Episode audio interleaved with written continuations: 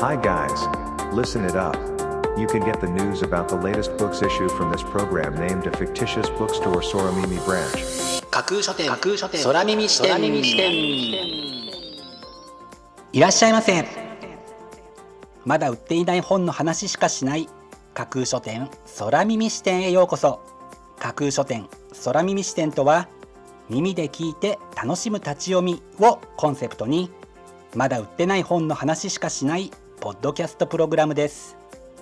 トークをしているのはツイッターのフォロワーさんからはマスターと呼ばれています。私架空書店の店主です。読書の目をちょっと休めてはたまた読書しながらもちろんそれ以外のさまざまなシーンでまだ売ってない本の話しかしない架空書店空耳視点をぜひお楽しみください。本日のプログラムの中で紹介した本にどんな本だろう読んでみたいなという気持ちが浮かんだらあなたのスマホやタブレットパソコンから Twitter やブログで展開しています。架空書店にぜひアクセスして書影をチェックしてみてくださいね。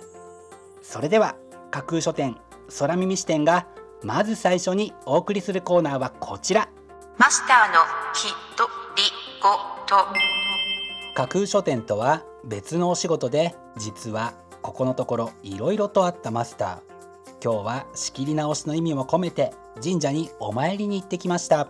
新型コロナウイルスの影響で神社の長図屋が使えないのですがあの例のお作法やってないとすぐ忘れてしまうのでエアでお作法をやってからお参りしました。続きはマスターの独り言パート2でお話しします。5 4 3 2架空書店アクセスランキングワイド版。架空書店が毎日発表している前日のアクセスランキング。架空書店のツイッターやブログでの発表は1位から3位までだけですがここ空耳視点ではランキング発表の範囲を1位から5位までとワイドに拡大してお届けします。それでは早速参りましょう。私はただ生きてるって叫びたいだけだったんだ。大鈴よしか。生き方を変えるのに一歩も必要ない。大人気ブロガーによる生きてる実感が手に入る。実用エンタメ小説。寝たきりになった主人公がベッドの上で見つけた半径0メートルの幸福論とは？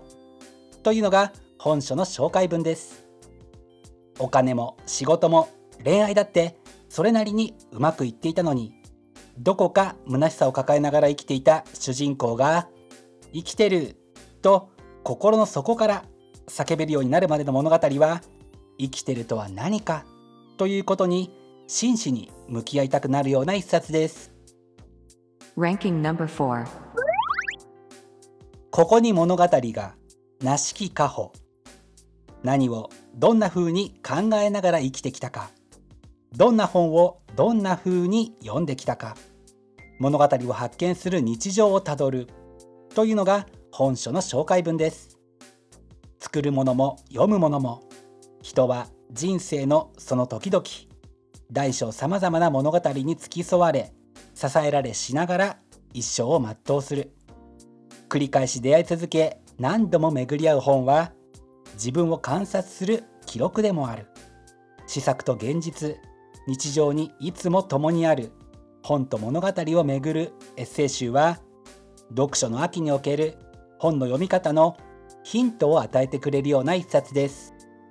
Ranking number 3陪審員 C2 のジョージジル・シメント。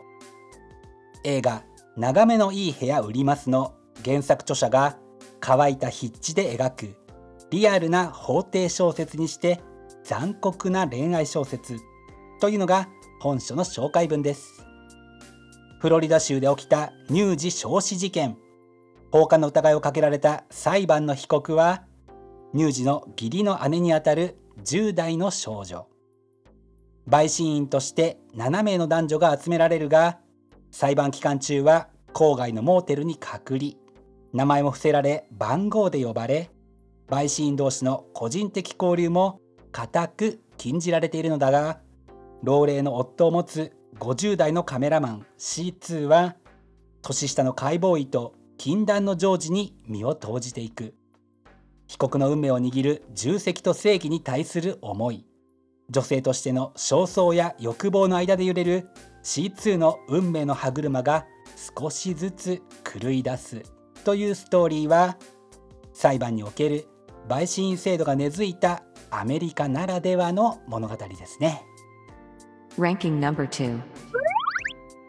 焼き煮込み堤瞳。焦げはうまみ煮込みを美味しくするのはズバリ焼きでした。焼いて酒を振って煮込むだけ。普段の煮込みがごちそうに。というのが本書の紹介文です。煮込み料理をいつもよりも簡単に失敗知らずで美味しくするコツこそ焼き。焼いてから煮込むことで焦げ目のうまみがスープに移り美味しい煮込み料理が完成します。フライパンで作るさっと焼き煮込みじっくり鍋でコトコト作るとろとろ煮込みさらに野菜のうまみと甘みを凝縮した焼き野菜スープといったバリエーションを含めて焼きのうまみを存分に利用したレシピを集めたこちらのブックタイトル。食欲の秋のみならず寒い冬にも大活躍してくれそうなレシピが満載の一冊ですね。Ranking number 1. サイバーパンクアメリカ増補新版。サイバーパンクという言葉ができてから40年というのが本書の帯に書かれたコピーですサイバーパンクの濃密な青春の足跡を記録したこちらのブックタイトル。SF 史に燦然と輝く伝説サイバーパンクを作家作品時代が語る様を刮目せよ。そのムーブメントの生成から発展的解消までインタビューや会見記録著者自身のサイバーパンクへの参加など徹底したフィールドワークを行うことでありありと描き出し時代の雰囲気までも閉じ込めた第1級のドキュメントと評されたこちらのブックタイトルが増補版になって登場です。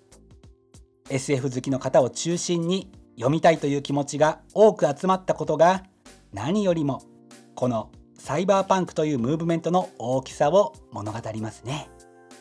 本日のランキング1位になりました辰巳孝之さんのサイバーパンクアメリカ増補新版は軽装書房から10月29日発売です。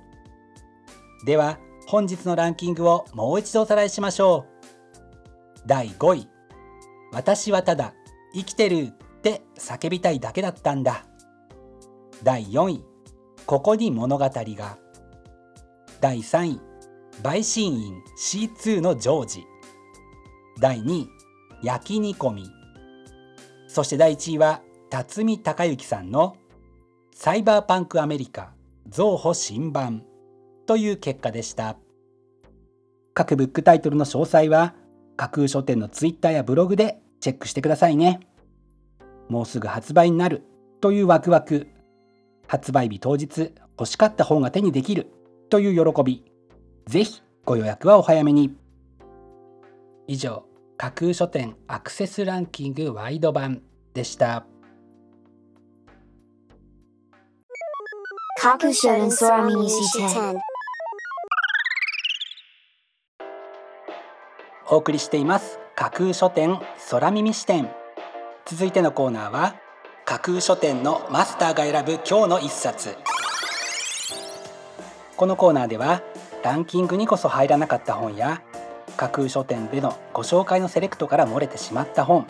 発売日より前に発売されてしまって架空書店の掲げるコンセプトまだ売ってない本しか紹介しないに合わず泣く泣くご紹介できなかった本についてお話ししていきます。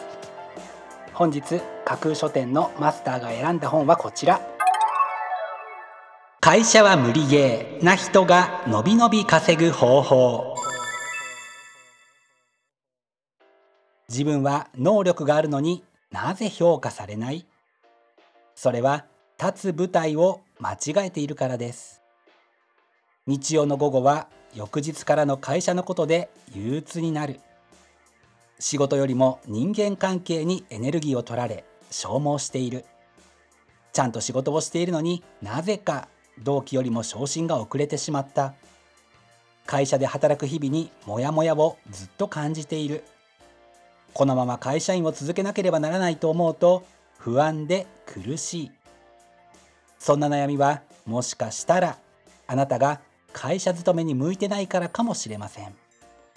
ストレスフルで休職に追い込まれ出世も遅かった会社員だったのに独立して受講者1万人の人気講師になれた著者が会社員に向かない人の特徴そして雇われずに成功する方法を体系化しました。独立するって言っても仕事はどう作るの？問題はお金。どうなるのか見当もつかないよ。不安だらけ。メンタルが参っちゃいそう。そんな悩みに会社員18年独立15年の実体験をもとに著者が答えてくれるこちらのブックタイトル。リモートワークがことのほか快適だったのに満員の通勤電車やオフィスに集うことがまた始まりそうで憂鬱だなと思っているあなたにとってこのブックタイトルを読んでおくことが実はこの先心やメンタルのお守りとして果ては人生の安寧にもつながるのではないかと考えて本日の一冊に選んでみました。本日のマスターが選ぶ一冊でご紹介しました堀田浩二さんの「会社は無理ゲーな人がのびのび稼ぐ方法」は技術評論者から。あさって10月25日発売です。ぜひご一読ください。以上架空書店のマスターが選ぶ今日の一冊でした。架空書店空耳視点。お送りしています。架空書店空耳視点最後を飾るコーナーは空耳視点限定で告知します。明日の架空書店のセレクトテーマ。明日架空書店でご紹介するブックタイトルのセレクトテーマはせっかく生きるのなら。せっかく生きるのであればぜひ楽しく気持ちよく生きて後悔はしたくないもの。そんなあなたの生きることをより楽しく気持ちよくさせて後悔のない素晴らしいものにするためのヒントを与えてくれるのが本。そして読書のありがたいところですよね。明日はせっかく生きるのならをテーマにあなたがより楽しくより気持ちよく生きられるためにそして後悔のない人生を送るためのヒントを得るのに役立つ。せっかく生きるのであればぜひ読んでおきたいというブックタイトルをセレクトしてご紹介する予定です。魅力的なブックタイトル素敵な書影は架空書店のツイッターやブログでご紹介しますのでぜひそちらでチェックしてみてくださいね。明日も皆様の架空書店のご来店を心からお待ちしています。以上架空書店空耳視点だけでお先にこっそりと教える明日の架空書店のセレクトテーマでした。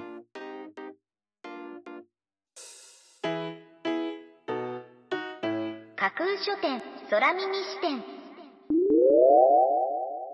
マスターのひとりごと。パートお仕事がうまくいかない時って結構ありますよね。マスターもそれなりに我慢したり頑張ったりもしたのですが今回はさすがにどうにもダメだなという感じでした。そういう時は仕切り直しとして神社に行って厄落としをしようと心がけています。なんだかちょっと愚痴っぽくなってしまいましたが神社に行ったおかげでちょっとすっきりしました。来週は忙しくなりそうですので新たな気持ちでお仕事に臨みたいと思っているマスターです。架空書店架空書店。空耳視点まだ売ってない本の話しかしない。架空書店空耳視点。架空書店空耳視点では各ポッドキャストのサイトやツイッターであなたからの声をお待ちしています。ぜひお気軽にお寄せください。また今度出版される本を読書好きの方にぜひ紹介したいという熱意あふれる出版社編集者そして著者自らの番組出演希望も大歓迎です。ぜひご検討ください。まだ売ってない本の話しかしない架空書店空耳視点最後まで聞いていただいてありがとうございます。楽しい読書の時間をお過ごしください。本日はここまでです。またお耳にかかります。ごきげんよう。